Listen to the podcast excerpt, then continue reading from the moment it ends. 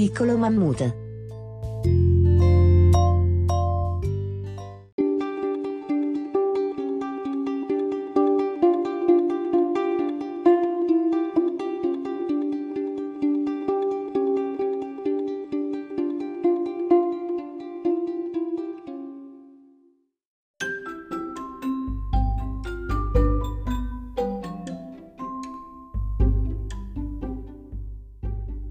Gli scienziati sovietici erano euforici quando un cucciolo di mammut congelato ben conservato fu scoperto in Siberia durante l'estate del 1977.